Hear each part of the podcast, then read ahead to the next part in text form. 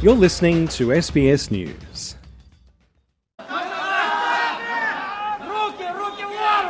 The quiet woodlands of the south of England are a long way from the trenches of the Donbass, but the skills learned here could prove vital on the battlefield against invading Russian forces.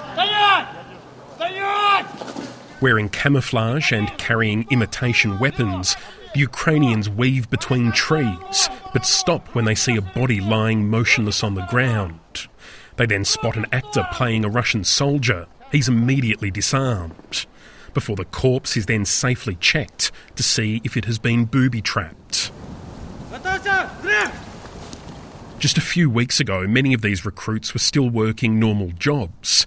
Now they're ready to fight a war, to the astonishment of their Australian trainers. Just seeing them coming in as civilians, coming in off the street, and giving them that training and that awareness and confidence to go back out to Ukraine and to fight, uh, that's something really special to me. There are 70 Australian soldiers currently assisting their British counterparts with this accelerated basic infantry training.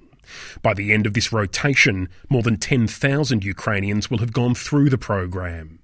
The youngest 18, the oldest in his 70s Fewer than 10 recruits have been women.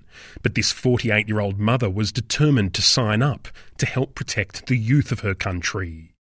Так, нам необхідна допомога, We need uh, your help тому що гинуть наші діти. because our children die. До лав Збройних сил йдуть 19-річні хлопці. Uh, uh, now, uh, not even 19 years old boys and girls are uh, serve in Ukrainian army. What was initially a three week course is now a five week one, and the training being offered has changed based on what's happening on the battlefield, with an increased focus on trench warfare and countering drone attacks. This man, who can't be identified, will work as an instructor when he returns home, passing on the lessons he has learned. Ну, якщо чесно, Австралія з майже з перших днів війни показала себе дуже надійним союзником України. Uh, Australia even, uh, sh- um, uh, helps Ukraine really much. Uh, she, uh, it is it's, uh, the real uh, country uh, of uh, friendly country for us. Але і австралійські інструктори теж чомусь вчаться від, е, від нас, бо в нас іде реальна кривава війна. Uh, but I uh, uh, also want to mention that uh, Australian instructors are also taught by us because we uh, have a real, a real bloody war in Ukraine.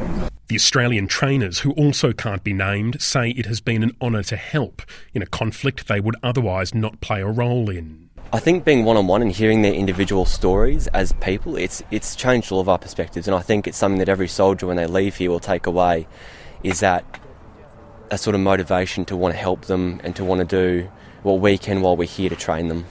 Training is important, but what Kiev really wants now is heavy weaponry.